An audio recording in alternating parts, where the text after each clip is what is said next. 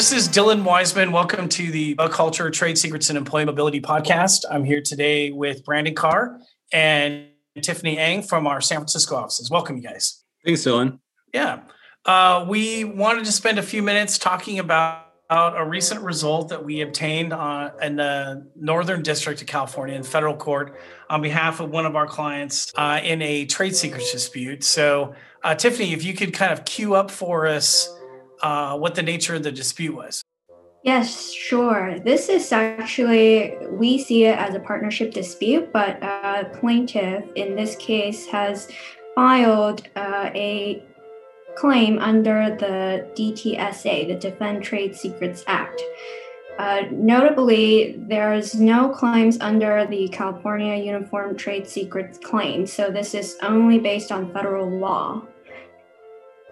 Right, and I think that's a real important point for uh, why this case is so novel and uh, in its outcome. So, Tiffany, go ahead if you could kind of uh, talk about the procedural posture, if you would. Yes, so based on California Civil Procedure Section 2019.210, uh, there is a procedural requirement that a plaintiff needs to adequately describe its trade secret claims. Uh, otherwise, uh, they would be prevented from conducting discovery. So, this uh, provision obviously is based on a California statute. We decided that this should apply in the federal court context as well. So, we actually filed a motion for protective order after we received and inadequate trade secrets disclosure. And then, Brandon, why don't you kind of walk us through what was the first motion that we brought to address this? Yeah, sure. So it was kind of an interesting posture because we filed a motion for protective order originally, um, asking the court to rule that the initial disclosure that plaintiff served was inadequate. Um, it didn't disclose the, you know, the trade secret with particularity um, in accordance with the CCP statute that Tiffany just mentioned. And the judge agreed um, and ordered that an amended uh, trade secret be uh, served. And um, subsequent to the other side serving it, we filed another motion for protective order uh, based on a number of deficiencies in the uh, amended disclosure.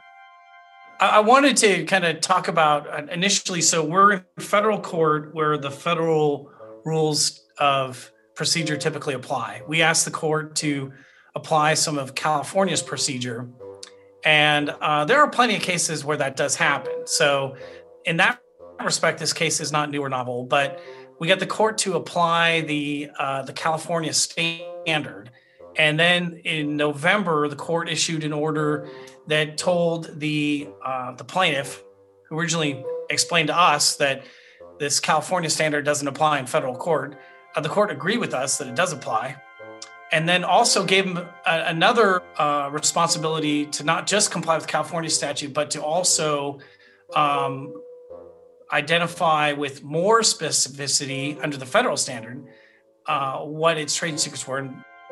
Uh, Tiffany, you can kind of walk us through what the court um, came up with in its um, November order.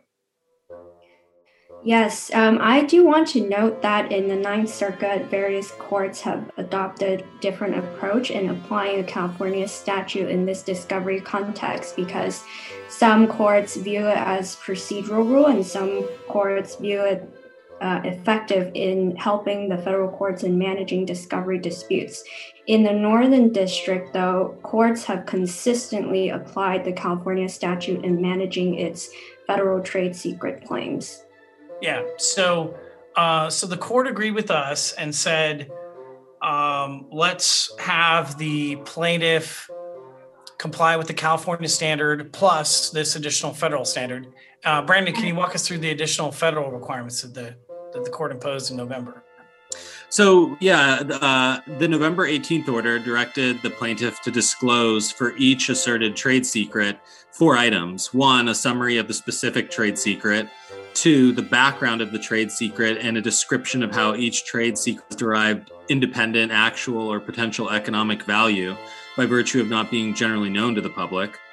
Three, a description of how each secret has been the subject of reasonable efforts to maintain its secrecy. And finally, four, each of the precise claimed trade secrets numbered with a list of the specific elements for each as claims would appear at the end of a patent.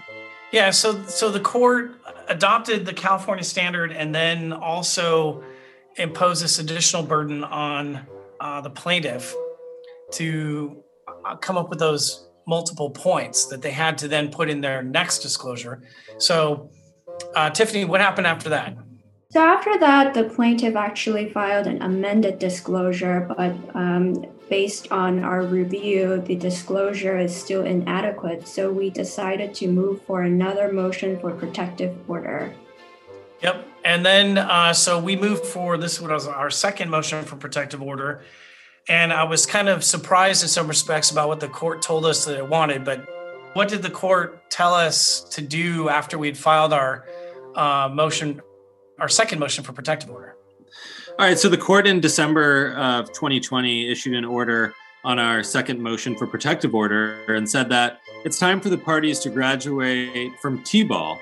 Um, that the prior order barred discovery until the plaintiff served a satisfactory statement of the asserted trade secrets and if defendants believe that the disclosure was unsatisfactory, they can refuse discovery and move to strike the trade secret claims.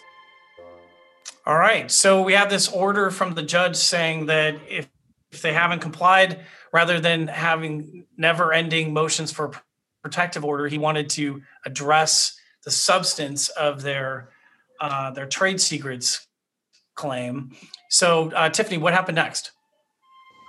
Yeah, so after we received this court order, we took the judge's invitation and we decided to file a motion to strike uh, plaintiff's trade secret claims based on an inadequate trade secret disclosure.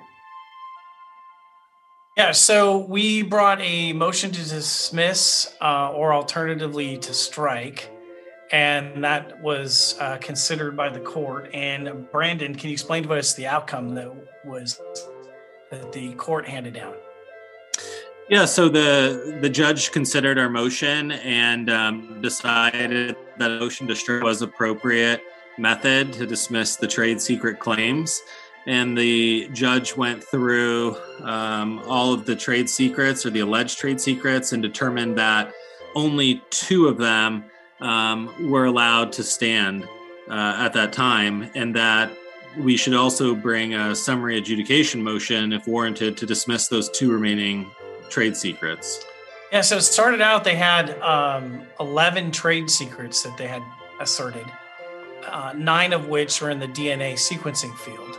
And the court struck all nine of those, and uh, and as well one of their customer list uh, categories uh, and leaving them with these kind of very narrow uh, database uh, claims that are still remaining. So, uh, because we're in federal court, the only reason why the federal court has jurisdiction is over the trade secrets. So, the court stayed the rest of the case and now has directed us to bring a summary judgment motion, uh, which means we try just the uh, part that gives rise to federal jurisdiction, the trade secrets claim on paper. So that's coming next. Okay, so so Brandon, let's talk a little bit about this the type of relief that the court granted. Was it a motion dismissed? Was a motion to strike? Was a little bit of both? How would you characterize this? Yeah, so the judge in this case um, felt that a motion to strike was the appropriate motion to dismiss the trade secrets um, in the complaint. And you know, there are a lot of other cases in the context of motions to dismiss but this judge specifically felt that um, plaintiff tried to reframe this dispute as a motion to dismiss and that it misread um, the court's previous November 18th order, uh, and that the motion to strike was the appropriate way to get rid of the trade secret um, at issue. Yeah, so the distinction there is that because they didn't comply with his prior order, um, he uh, rightfully viewed that this as non-compliance with this order and just struck their trade secrets, all of which didn't abide by his prior order. So I think that's the, the, the gist of his ruling. Tiffany, there's some important quotes from the judge about the significance uh, of a trade secrets plaintiff being able to identify it what it claims to have been taken from it or used improperly. Can you give us some guidance from the judge on that matter? Yes, I think the major takeaway from this order that we received is this quote A true trade secret plaintiff ought to be able to identify upfront and with specificity the particulars of the trade secrets without any discovery. And that is what plaintiff here failed to do in their disclosures. Yeah, well put. I mean, um, it seemed that at times their trade secrets were shifting sands, and uh, we did our best to try to lock them down. You would think if it's your trade secret, you'd be able to describe it, uh, but that really didn't happen in this case. Um, so I really want to thank you guys for your time and, and efforts in putting into this great result for the client. Um, it's a, uh, I think, a very unique result, um, first of its kind. I've been doing this for 25 years, and to have a judge uh, under the Defend Trade Secrets Act um, decide that he was going to dismiss the the plaintiff's claims uh, is uh, shows that there are some real consequences here if you fail to identify the trade secrets with reasonable particularity. So, uh, with that, I want to thank you guys both for your effort, and uh, we'll continue to provide an update of this case as we move forward. Thank Thanks again.